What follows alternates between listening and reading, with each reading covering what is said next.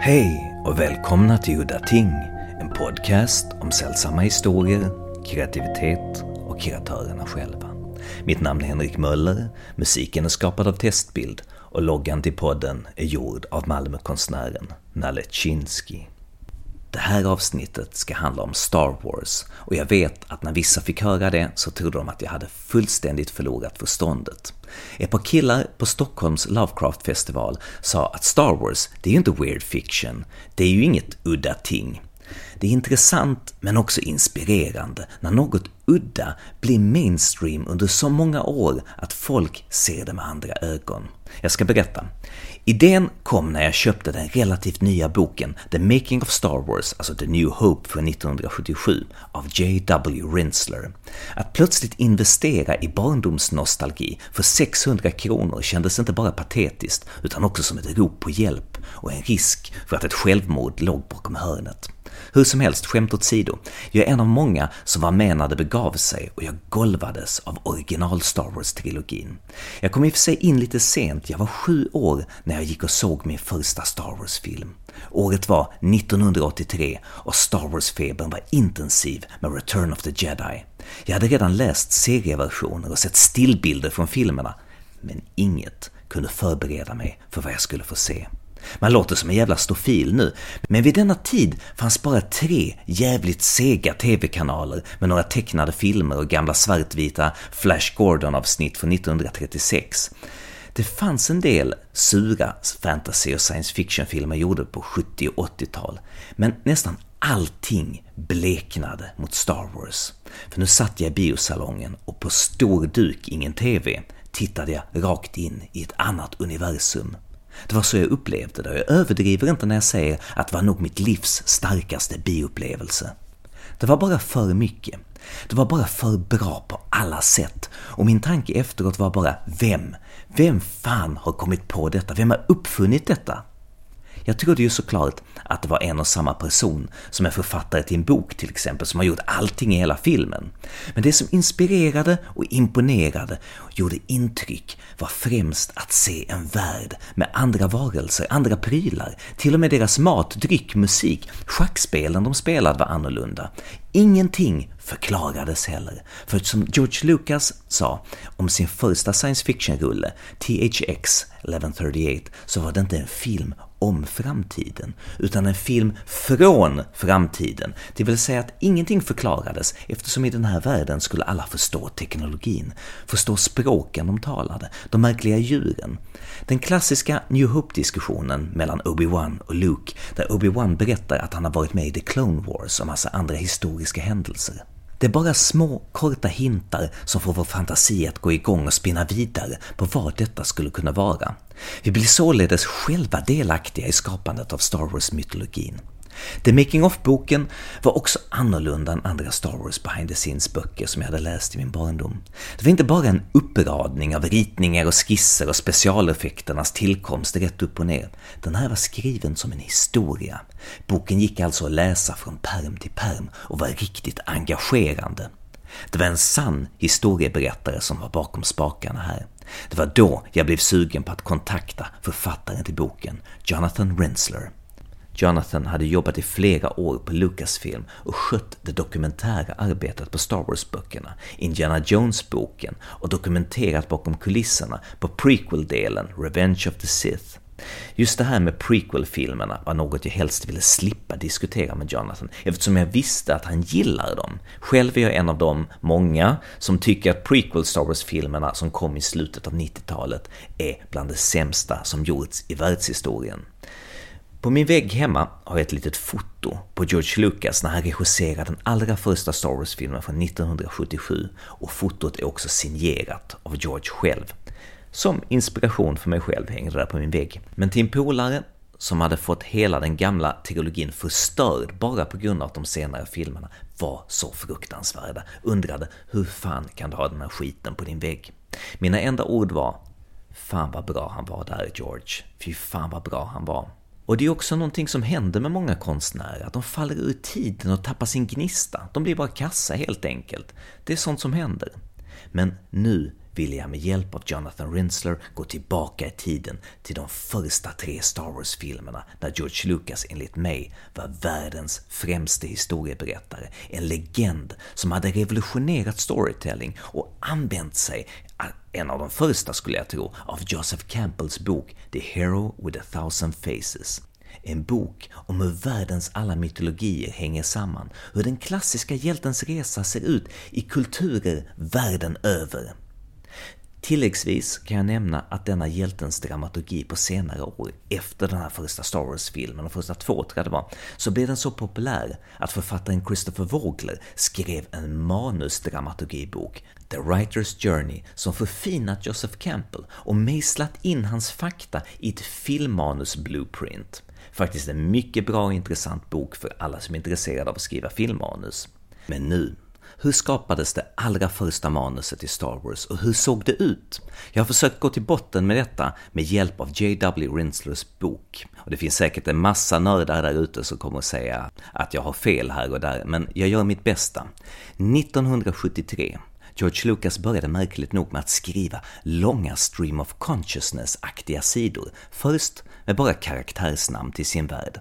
Det var Mace Windy, Lord Anakin Starkiller, Luke Starkiller, Leila, Owen, Van Ben, C2 Thorpe och många, många fler. Man ser vissa likheter, men han inkluderar alltså deras yrken, personlighet och möjliga roll i det här episka dramat. Sen gjorde han samma sak med planeterna i hela universum, deras ekologi och alla namnen. Bland annat Yavin var en skogsplanet befolkad av gigantiska håriga varelser vid namn Wookies. Enligt Lucas var det en tydlig metafor för Vietcong. Lucas, som några år tidigare hade jobbat på manuset till Apocalypse Now tillsammans med John Milius, tog många av sina idéer därifrån och stoppade in dem i Star Wars. Och det blir tydligt när man ser närmare på rebellerna som kämpar mot det stora rymdimperiet. James Cameron påpekar i en intervju många år senare med Lucas att idag kanske man skulle kalla de Star Wars-rebellerna för terrorister. Hur som helst, nu började Lucas skriva på en två sidor lång handskriven idé. Det första fragmentet till Star Wars. Det hade namnet The Journal of the Wills, del 1, senare kallad The Starkiller.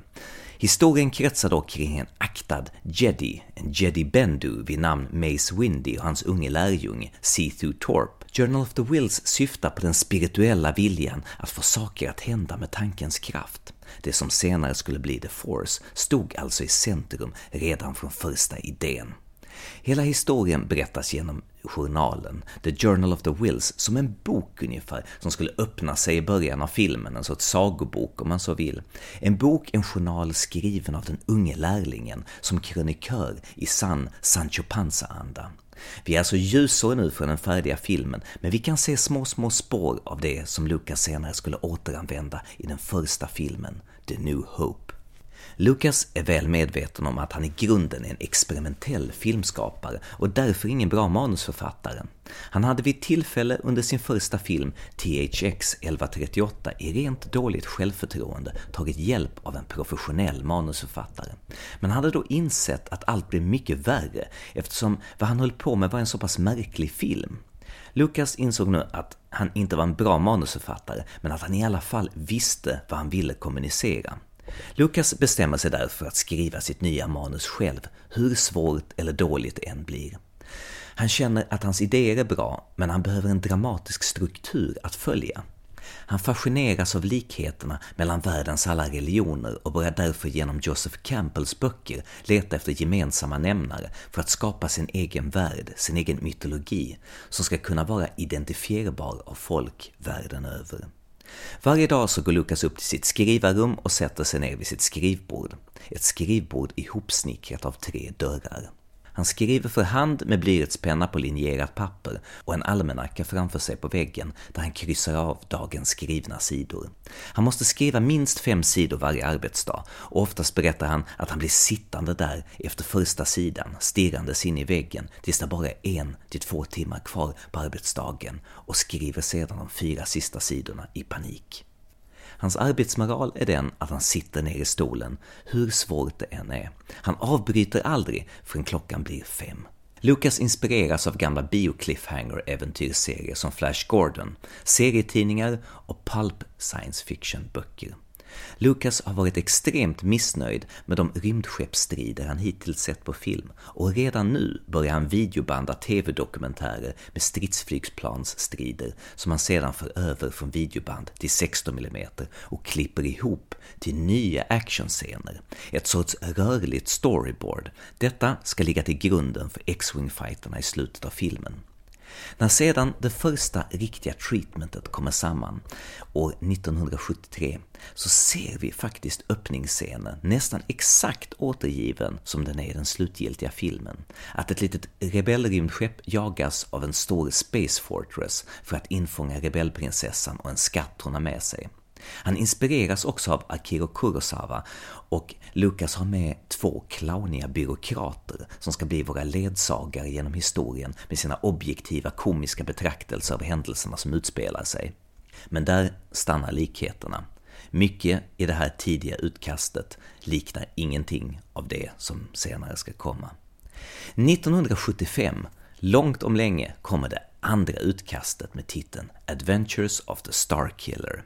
Det börjar med en rullande text i början som förtäljer en profetia om en messiasfigur kallad The Son of Sons, alltså solarnas son. De två byråkraterna har nu förvandlats från människor till två robotar, R2D2 och C3PO, ständigt tjafsande med varandra. Jedi-riddarna lär sig en mystisk teknik som kallas the Force of Others för att kämpa mot de rivaliserande ondskefulla sekten The Black Knight of the Sith, som enligt Lucas beskrivs som att ha ansikten som Linda Blair i Exorcisten. Här finns nu en Lord Darth Vader som är Sith-mästarens högra hand. Ni som kan eran Star Wars känner igen ett och annat här från prequel-filmerna. Lucas kärlek till Errol Flynns film Captain Blood inspirerar till ljussvärdsdueller. Så långt allt väl, men nu börjar saker flyttas runt och i de nästkommande versionerna av manuset skiftar huvudpersonen till Han Solo och Luke blir en flicka i vissa utkast. Konceptskisser börjar också ta form och Lucas skissar nu tre tydliga bilder av vad som komma skall se exakt likadant ut i den slutgiltiga versionen av filmen. TIE Fightern, X-Wing Fightern och Dödsstjärnan. Året har nu blivit 1976 och titeln på filmen har nu bytt namn till The Adventures of Luke Starkiller och på första sidan där står texten A long time ago in a galaxy far far away an incredible adventure took place. Vi börjar alltså närma oss. Här skulle man kunna tänka sig att historien var på plats, men nej. En lång sidoplott som senare skulle användas i prequel-filmerna om hur Ben Kenobi besegrar Vader som faller ner i en vulkan och blir nästan bränd till döds och därför får ha sin livsuppehållande svarta rustning på sig, samt Vaders hämndbegär. Vader benämns här som The Man Machine och Lucas bestämmer sig för att hålla hans brännskadade ansikte hemligt. Mystiken och tittarens fantasi är fortfarande viktigast för Lucas. Här finns fortfarande en massa andra karaktärer från första utkastet med som till exempel eh, Mace Windy. Senare förändras grejer i fjärde utkastet. I Rinslers bok finns ett transkript från en bandad manuskonversation mellan den kreativa producenten Gary Kurtz och Lucas, där några nya förändringar diskuteras. Fast jag skulle vilja säga inga större ändringar hintas om, och nästa utkast har nu bytt namn till The Star Wars. Små men ibland viktiga ändringar fortsätter sedan genom hela produktionen och nu tror jag det får vara dags att börja intervjun med avsnittets gäst, Jonathan Rinzler. Okay, so how did you come to work for George Lucas at Skywalker Ranch? Through chance, really. Although I, I wanted to work at Lucasfilm and I wanted to work with George Lucas, but I never thought that I'd actually have the opportunity to write all of these making of books. And but when I did, I just naturally told them as a story because to me that was how you would get people interested in everything everybody was doing. Didn't you know see see the storytelling in such grand mythological terms, although obviously storytelling comes from it, it's the thing we do. It's one of the things that humanoids have done since we've been able to speak. Apparently, so I just, you know, I just naturally gravitated towards storytelling. I don't think that I work in any. I don't think I'm telling stories at the level of, you know, the great poets, but uh, but I do want to entertain readers. There is a podcast called Story and Star Wars in which the guy who has the podcast cooks, uh, he boils everything in the New Hope down to one single thing, dramaturgically, that is, uh, that it's all about Luke coming to terms with the Force and finally using it at the end. That that depends on inter- interpretation. Um, and you know, there's been a, a, one person wrote a whole Jungian analysis of Star Wars, and there's been many other interpretations. But I mean, I would agree in part the the late decision to kill off Obi Wan, and then to have Obi Wan become a spirit who then, as a byproduct of that, educates Luke in the idea that there's a life after you know the death of the of the physical form is is very spiritual. And insofar as that's part of the force, I'd say that was a really important part of the film. But also, a major part of that film is the idea of leaving home and finding a new family of friends. And I see it, I see Star Wars, the first Star Wars, A New Hope, as the third in a trilogy that starts with THX, goes through American Graffiti, and ends with Star, the first Star Wars, which is all about, all three movies are about leaving home. That was a big deal for George Lucas, you know, to leave this very small town of Modesto to go to USC and meet all these filmmaking people. I think Star Wars, in a way, is a another version of his story. And then the next two Star Wars films, Empire and Jedi, are really something else. They're really about Luke's relationship to his father and the relationship of good and evil and things like that.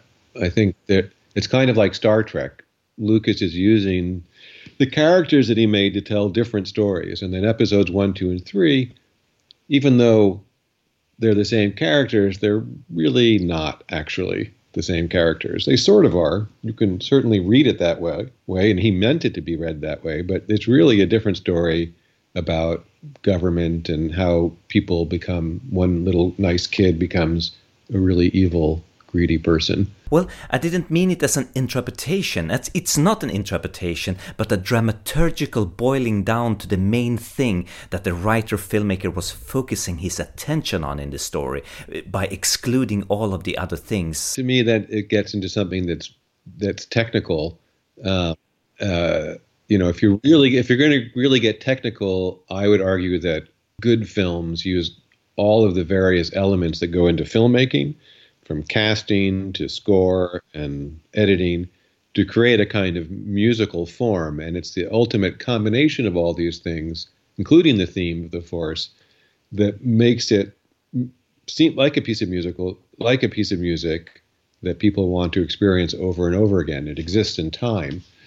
Uh, and how films do that, you know, each one does it slightly differently, but it's always a combination of all those art forms. It's not, you can't say that you can argue that yes, that maybe that's the most important theme, but I don't think it's really useful to argue that a film's meaning is what makes it great because it's really the various art forms that go into it plus the meaning that makes it great.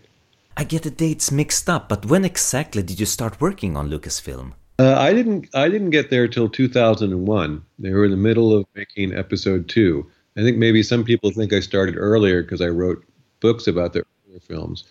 But um, no, I was there from 2001 to 2016. So I was there in the sort of golden and then twilight era of Lucasfilm, and uh, and fortunately, you know, met a large number of people who had worked on the earlier films and who were still there, like Dennis Muren and Lorne Peterson and Ben Burtt. And so it felt there was a continuity. I tried to get a job at Industrial Light and Magic back in 1988, but at that time as a painter, but I really was not good enough. Well, I've heard stories about Lucas building secret rooms and passages in Skywalker Ranch. Is there any truth to that? I mean, there's some things that are off limits, certainly. And a lot of stuff is disguised just because, you know, for instance, you don't want, you want a bunch of cars parked outside, which sort of ruins the utopian like uh, setting. So there are a lot of under. There are literally, I think, four underground parking lots, three or four.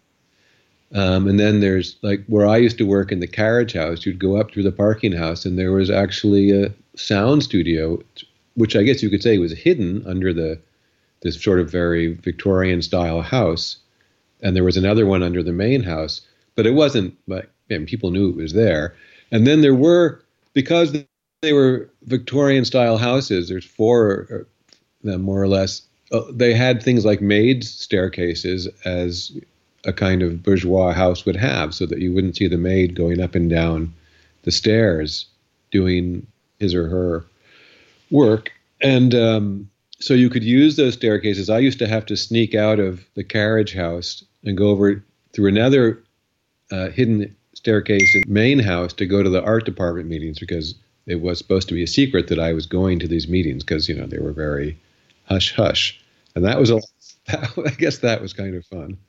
I've also heard that there is a room that is off limits to everybody, that nobody is allowed to go into, and apparently it contains, among other things, the Lost Ark of the Covenant from Raiders of the Lost Ark. They were scattered.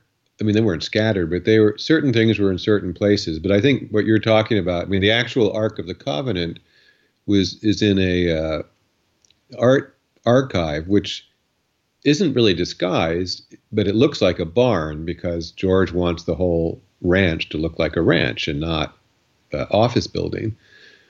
And so it looks like a barn, but inside is the art archives, and that's where they have the Ark of the Covenant and you know the speeder bikes and all the Ralph McQuarrie art and a ton of stuff. And it really is like a a, a treasure house. I mean, it's, it's a treasure house, and I was fortunate enough to spend hundreds of hours there doing work for all these books. Yeah, I guess that must have been it. Just a, just a legend then. I think that's what they're talking about. Yeah, there's no secret room. Yeah, there's no, that doesn't exist. I mean, there's you can't go upstairs into George's office, but it's just like any place. There, there were places that were places that were off limits.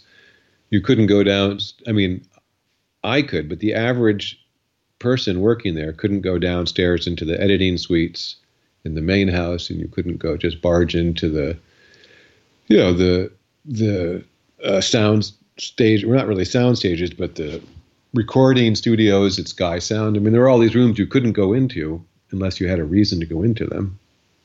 I know George was your boss and all, but when at, at which moment did you guys click?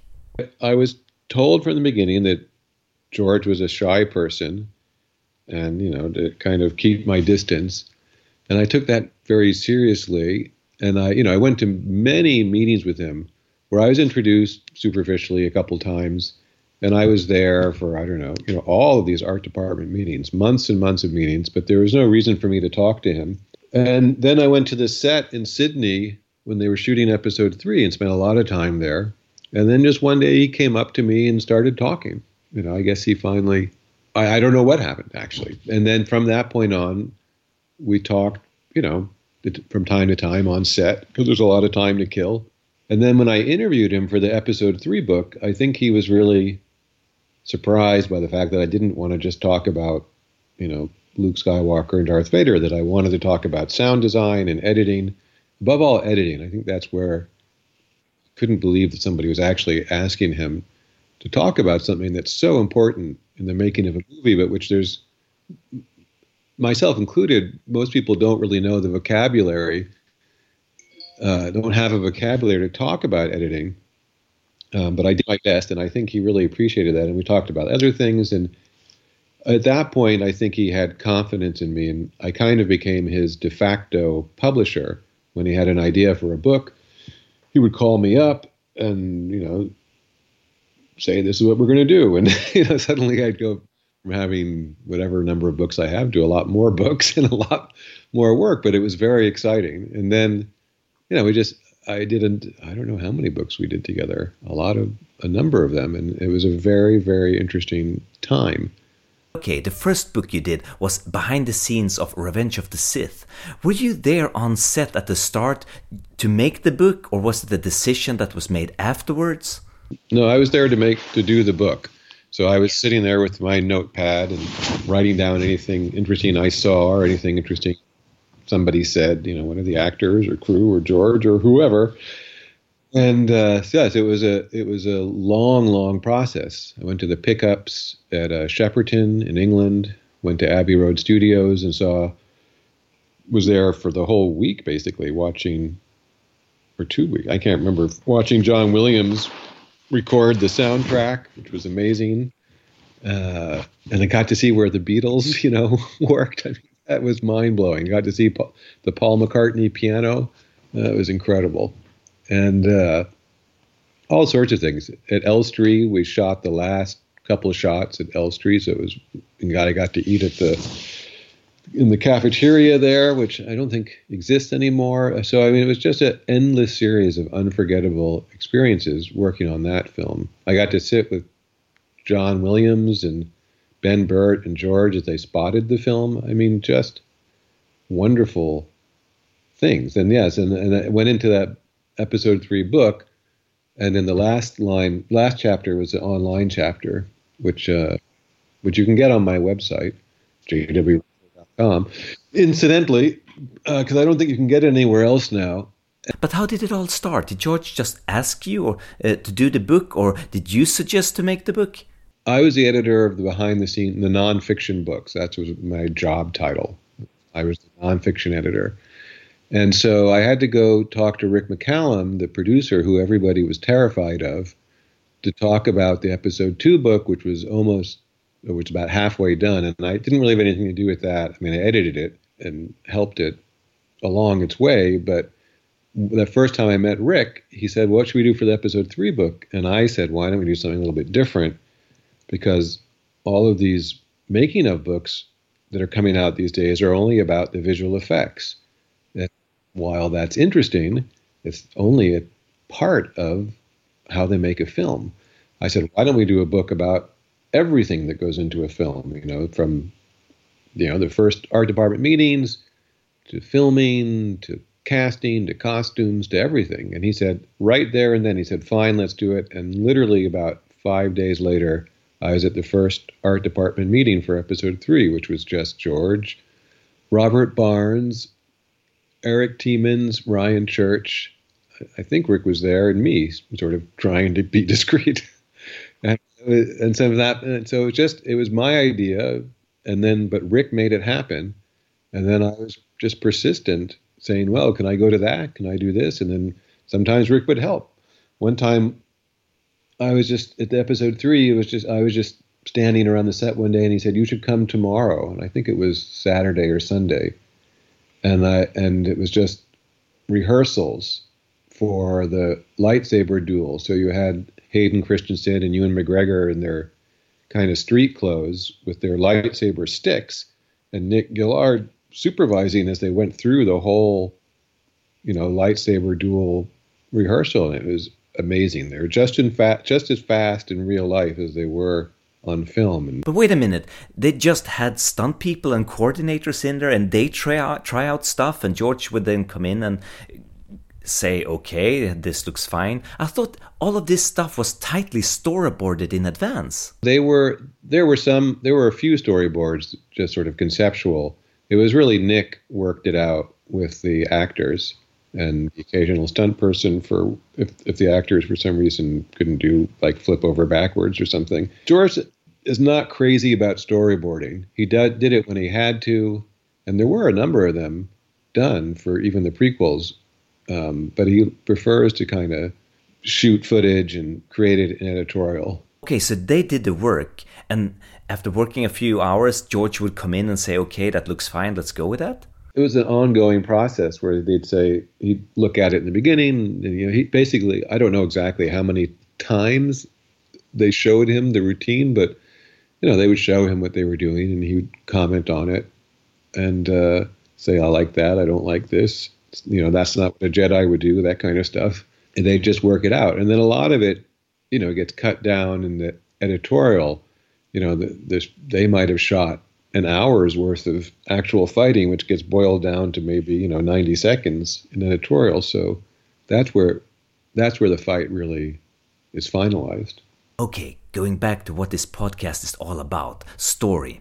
The first screenplay for A New Hope. I'm very interested in it. How long was it? George said at some time that it contained all three films from the original trilogy. Could that really be true?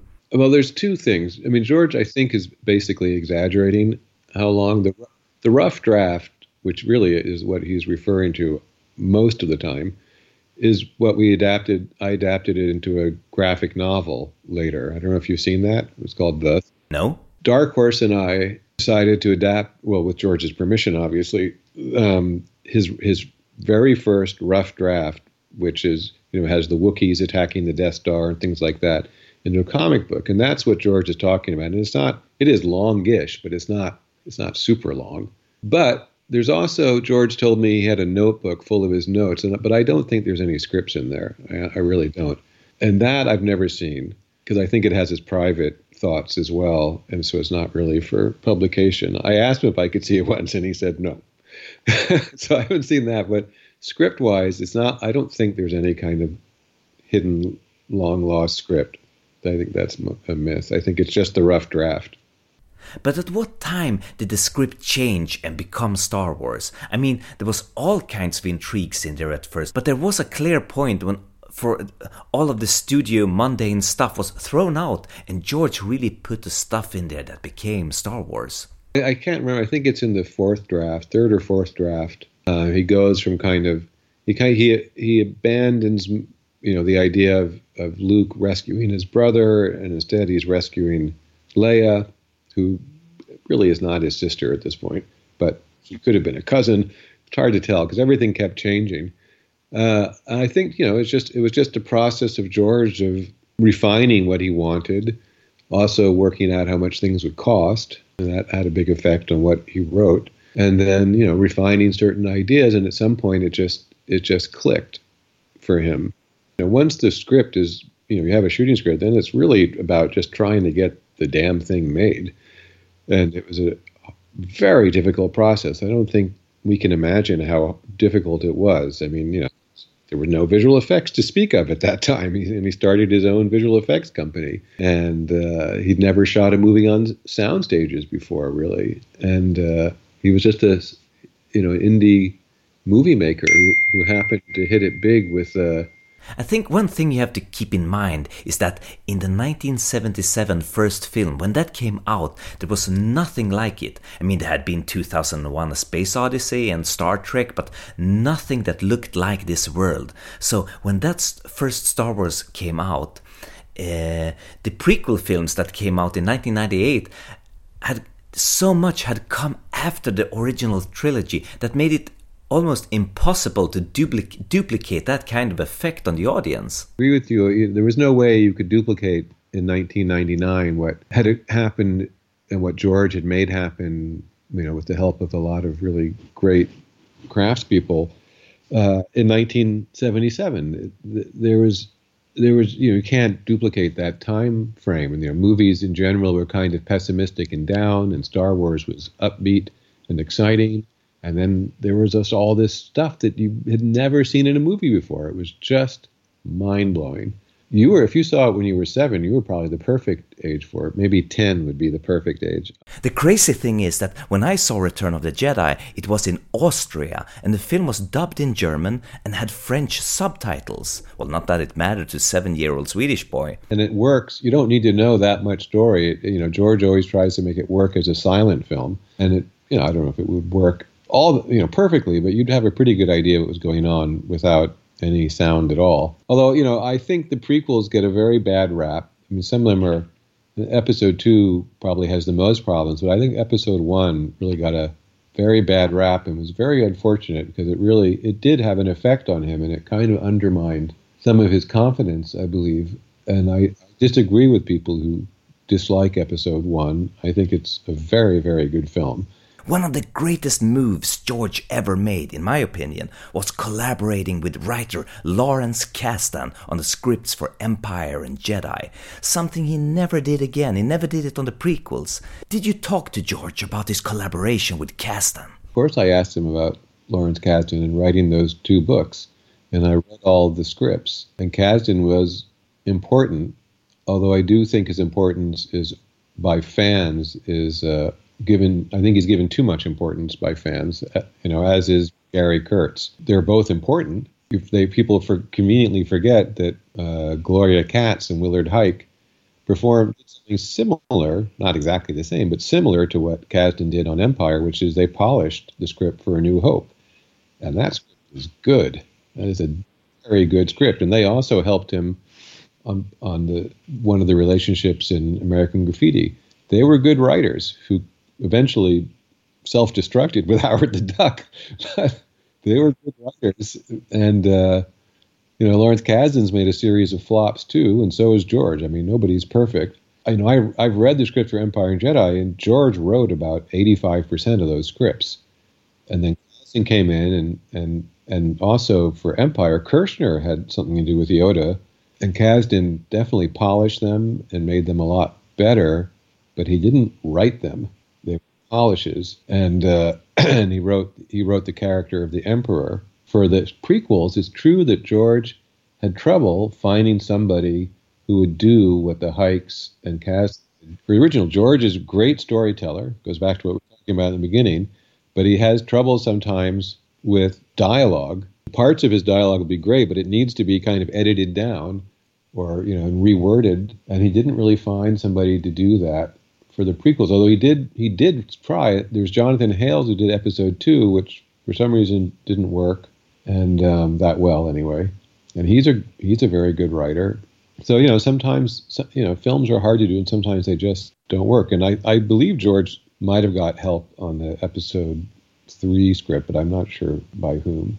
It was some time ago that I read about it, but could you talk about the old Chinese dramaturgical technique that George applied when making the prequel films so that they would sort of gel with the old original trilogy, where certain episodes would mirror each other and all six episodes would gel into a sort of a circle? I believe it was called ring composition? Refer to it as a tone poem, how certain themes are repeated and reiterated and changed, and then each each change kind of amplifies the other. And, and uh, he, we once said that you could move the films around, and if you watch them in different story order, you get a different story. I think that fascinated him because it's about editing. If you watch his student films that he made at USC, some of which are online, you can see he was really interested in just the art of filmmaking, how you could just put a bunch of images together that, that were not related and somehow create a feeling in the audience. And uh, so there's all kinds of things that are are shown once or twice uh, in the films where you have somebody basically Luke or Anakin being tempted and one doesn't give in and the other one does. Or you have, you know, the it's been a while since I watched the films, but there, there are a lot of things that are are repeated. You know, in the uh, Obi Wan dies in Episode four, and Qui Gon dies in Episode one. You know, and it's the effect it has on the protagonist. But everybody deals with loss and things like that, and uh, so I think it does give the films a, a dimension that I can't think of really any other cinematic work that goes as deep. I mean, not even Lord of the Rings. I read somewhere that it was an old Chinese dramaturgical technique he used, and I can't really remember ever hearing about anyone else using it. Well, I'm sure other people, I mean, any good novel, I mean, War and Peace, for example, or it's going to have themes that go through, you know, Dostoevsky um, and, uh, and Melville, that have themes that are current in the lives of several characters. And I'm not enough of a cinema buff to say whether, even though I've seen a lot of films, I'm sure there's some Ingmar Bergman films where you have some things like that going on, and probably Kurosawa. Seven Samurai probably had a big influence on the way George was doing things. You know, each of the samurai react in a different way to having to defend this village. Um, that may have had something to do with his thinking, but I don't know if there was like a where that idea came from in his mind for sure. Well, the thing, the great thing about George was that he would take ideas from other cultures and things and they would go through his filter and and you know they would sort of come out in, in a different way and then get other people excited about these other things. I mean, one of the things that he really liked about seeing foreign movies, particularly Japanese movies, when he was a student, was it was like seeing something from an, another planet. They didn't bother to explain their whole culture to you; you just had to figure it out. And so he adopted that in making THX and then later Star Wars. For for a sort of so-called sci-fi film, there's very little explanation of how machines work or what's going on. What was the most fun you had going through all of the old material at Lucasfilm when researching for the old trilogy? It's really fun to be able to go through all the art and to hold. I mean, I got to hold every single Ralph McQuarrie painting in my hands. You know, there's no frames around them or anything. They're just there. That was amazing to be able to just hold it right up to your eyes if you wanted to and look at details. That was a huge amount of fun. And it was really great uh, reading the original interviews that were done for A New Hope, that even before the movie came out, you know, that were 75 and 76, before anybody knew it was going to be a big deal. But it was really refreshing to, to see, to read about everyone's feelings and adventures and the challenges they faced. I mean, and then, you know, we found all these bl- old black and white photos. It was fun going through those, although it was also hard because they're really small. It's like which one we use in the book? I can't tell. They're, I can't even tell what's going on. So you kind of have to go on. Well, that looks like it's going to be an interesting picture. Let's develop that one. Let's blow up that one. It was it. So it was fun, and it was also it was you know a lot of work. Well, I mean, on most films, when they wrap, most of the material goes into the garbage can, but not George. It was quite amazing that he kept all of this stuff and archived it. Yeah, you know, George is a part anthropologist, and although he won't admit it, he is interested in the because he, he saved it, so you can't argue with that. You're you're right. And then he preserved it. He he's kept stuff that almost no other director bothered keeping uh, from their films, and it costs a lot of money to keep that stuff. You know, he's got a staff. It's cost him millions of dollars to keep it, and so and nothing really had been done with it. So I was really fortunate to sort of come along and say, gee, you know, all this stuff is really interesting. Why don't we use it in a book? Or, and then we could do a book on the blueprints because blueprints are interesting.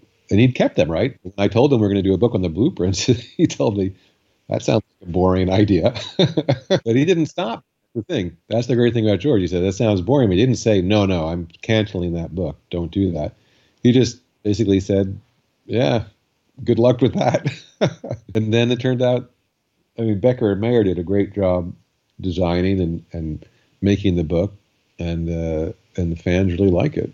For you, what was the most interesting things you discovered while researching the making of A New Hope? Well, I think learning about how Obi Wan wasn't killed off till they were shooting Tunisia was a big one. You know, they decided to kill him off in the script, and that Alec Guinness almost walked off the film. That was big. Uh, finding out that ILM was supposed to do shots of outer space that were just going to be shot in camera through the Millennium Falcon windows, you know, at Elstree, and it just didn't work. It was a total catastrophe. That was interesting. It was really amazing once we unwrapped, we opened this box that hadn't been opened in 30 years in the archives, and there was the original Yoda, you know, sort of decomposed. That was an amazing moment. In what state was it? How de- de- decomposed was it? Was it still usable? It was pretty. De- it was not recognizable as Yoda.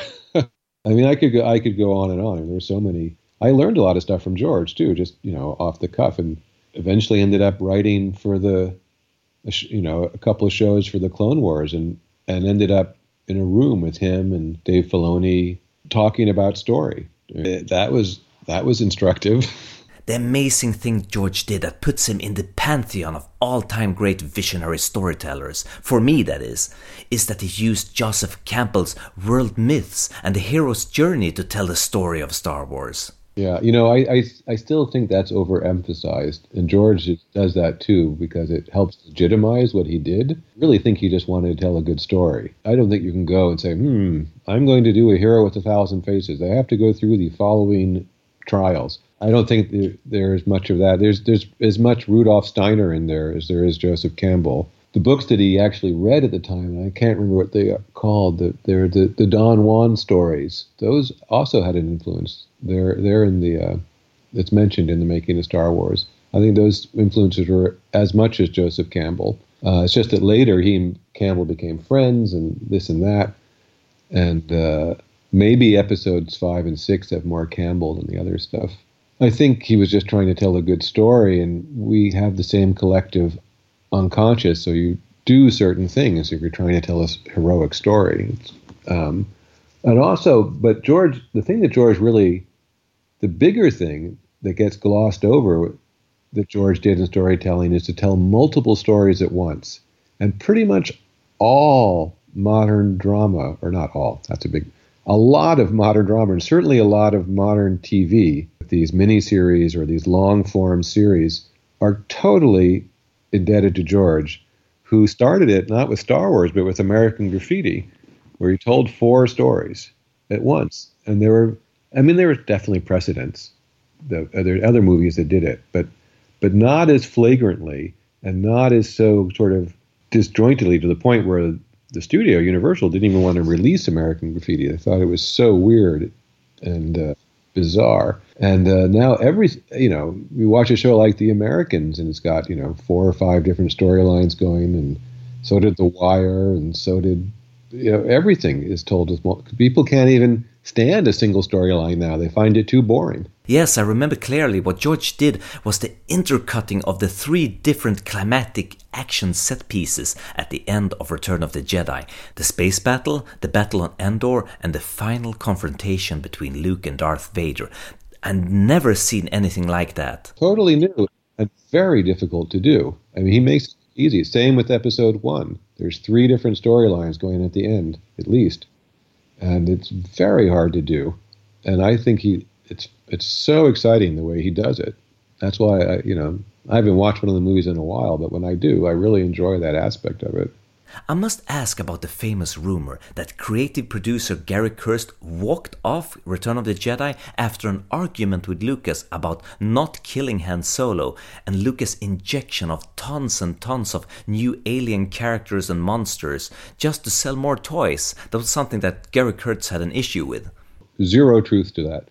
The reason why Gary Kurtz was already basically not part of Lucasfilm even before the end of Empire, although he was around. He wasn't like officially fired, but George kind of took him off Empire, which is in the book, and hired and you know Howard Kazanjian took his place. And it was because for the very simple reason that Gary Kurtz was not controlling cost overruns on Empire. And George was financing the movie himself. I mean, imagine it's your money and millions of it are flowing out the window. to the point where George had to go back and ask Fox for money, which was exactly what he didn't want to be doing. And so he was really upset. What he told me is he told Gary Kurtz in no uncertain terms that that was unacceptable. And I asked Gary Kurtz about it, and Gary Kurtz said, you know, they just had a different point of view. Gary Kurtz thought it didn't really matter because the movie is going to make the money back anyway. George is kind of frugal in that way and didn't want to just spend money willy nilly. And then also, you know, he ended up having to get make concessions to Fox, which he really didn't want to do. Uh, so on Jedi, he made sure to have a producer, Kazanjian, who also did Raiders of the Lost Ark, who really could control costs. And both of those films came in on budget. It had nothing. George didn't want to kill off Han Solo, and, he, and Gary Kurtz had no say in the matter. But what did all of this come from? I mean, even Harrison Ford talks about the killing of Han Solo on Jedi. I mean, the discussion must have come up at some point. If you read the Making of Jedi book, there's a transcript of a, the story conference between George and Larry Kasdan and Richard Marquand, the director. And, and I can't remember who, but somebody suggests killing off Han Solo or killing off Yoda or killing off any everyone. and George saying, I don't like killing off people. Yoda eventually did die, but definitely not Han Solo. He says I, he said he hates movies like that where people just you know the, the storytellers kill off characters just in order to get an audience reaction. You know he doesn't. He feels like it's a betrayal of the audience to the audience, and I completely agree, and think that killing off Han Solo in The Force Awakens was the stupid single stupidest idea in in all of the Star Wars movies.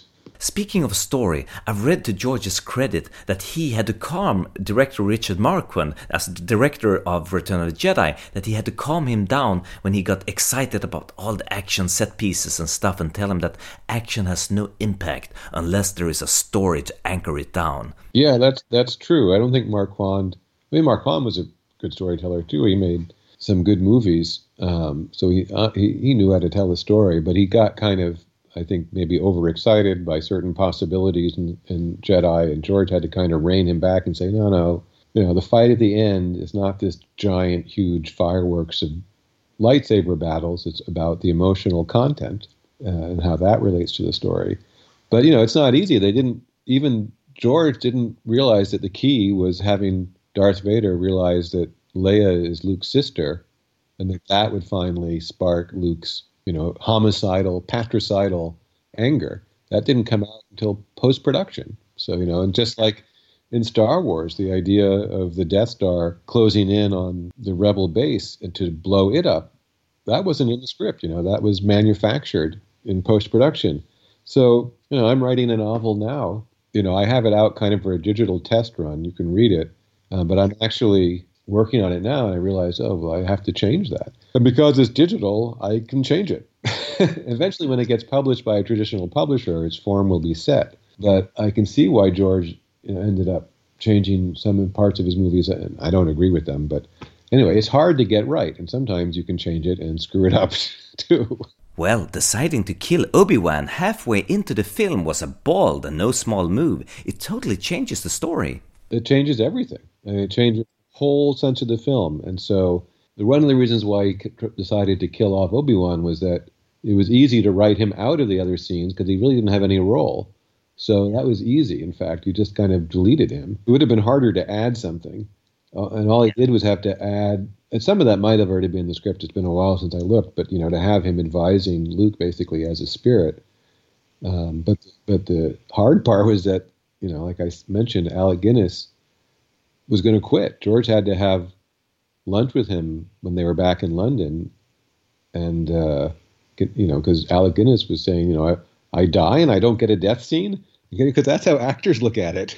You know, just getting cut in half by a lightsaber is not much of a death scene or not cut in half or whatever. He disappears, whatever. It's amazing that the movie worked. There were so many things up at, you know, that could have gone wrong. At so many levels, just thousands and thousands of decisions and things that could have gone wrong. It's a miracle that the movie came together and, and then, you know, changed the world. What would be of interest to read is George's script for the new, the latest Star Wars trilogy. What would they have looked like? Well, he always had ideas that he talked about various ideas with people over the years. But the actual writing it down as something that he gave to Disney, that was afterwards. That was not long before the sale to Disney. I mean, that he wrote it down saying, "Here are my ideas." And there, you know, more, most of them were developed for episode, what was then called episode seven, and then you know less for eight and nine. But the basic arc was there.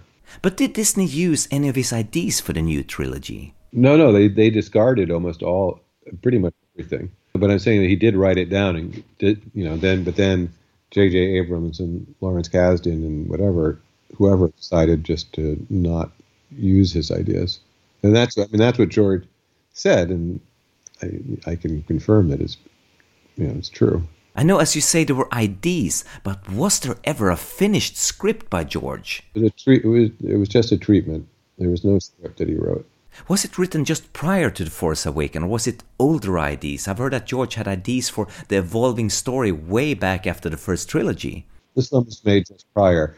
I'm sure there's ideas written down here and there for what might happen, and some of that's written about in Jedi. You know, you talk to Mark Hamill about what he envisioned, or Jim Bloom, the effects producer at ILM, he would talk to him, but it was nothing definite. And obviously, if and if George had filmed Episode Seven himself, you know, who knows how much of his own ideas he would have kept. You know, things change dramatically, as you know, between a treatment and a shooting script. I've read an interview in the early 90s where George said he had burned out on the Indiana Jones and Star Wars films and he couldn't think of any new stories. What made him suddenly change his mind about continuing the saga? Well, it was a number of things, I think. You know, he likes to build. Building costs a lot of money. and I think also the effects changed with Jurassic Park. That was a big, and the whole digital revolution, which he championed. You know, that became a lot. The canvas became a lot broader, and I think that's when he got more interested. And then also, actually, the person who hired me, Lucy Wilson, who's the head of publishing, she talked George into letting her publish a novel, um, which became Heir to the Empire, which became this huge bestseller, which showed that how much love there was out there for Star Wars. And then, you know, he did the Indiana Jones Chronicles just because he's he loves history and the character. So, you know, also George, it depends when you talk to George sometimes. If he's in a certain mood, he'll give you one response, and if he's in a different mood, you'll get a different response. He can be a little mercurial sometimes. Jag läste någonstans att det var Titanic-succén som sporrade Lucas att göra Star Wars prequel-filmerna, bara för att knäcka Titanics rekord som världens mest inkomstbringande film. Titanic håller idag en andra plats Första platsen hålls av Avatar, också regisserad av James Cameron som världens mest inkomstbringande film. Och tredje platsen är alltså Star Wars The Force Awakens, regisserad av JJ Abrams. Så jag undrar vad Lucas tycker om det. Lucas själv hamnar ända nere på plats 32 på Wikipedias lista över mest inkomstbringande filmer. I know that you have a new book coming out. Would you like to talk about that? I've written a book about the first space age called All Up Odyssey of the Rocket Men, which is the only book of its kind, and it's a, it's a novel. It's not nonfiction; it's fiction, and it's about people who created the rockets and, and some of the astronauts going all the way from uh, you know pre World War II through through World War II, the space age. I mean, the space race, all the way up to um, the Apollo 11 mission. But it it goes into a lot of subject that people don't know about, or they sort of know about, but not really. You know about what the Nazis and the V two rocket, and, and and being in Sweden, you know, one of those you know probably more about the V two than most people. One of the test rockets landed in Sweden, which which was a big deal for MI six. Then realized that the they realized that the rockets were being you know manufactured in great numbers and uh, scared the hell out of them. Um, so a, a lot of that stuff is basically unknown by the general public. You know how the the U.S. smuggled German engineers like Wernher von Braun into America, but also how the Russians were so important, or the Soviets, I should say. You know, Sputnik and everything, and there were spy satellites and Freemasonry and alien spacecraft, and all that stuff was in the mix. And it's just the, probably the most incredible story of the 20th century. And yet, most people know very, very little about it. And so, I wanted to make it into a very entertaining uh, readable form so that people might have fun learning about it. Ja, det var allt för den här gången. Mitt namn var Henrik Möller. Musiken är gjord av Testbild. Hej då!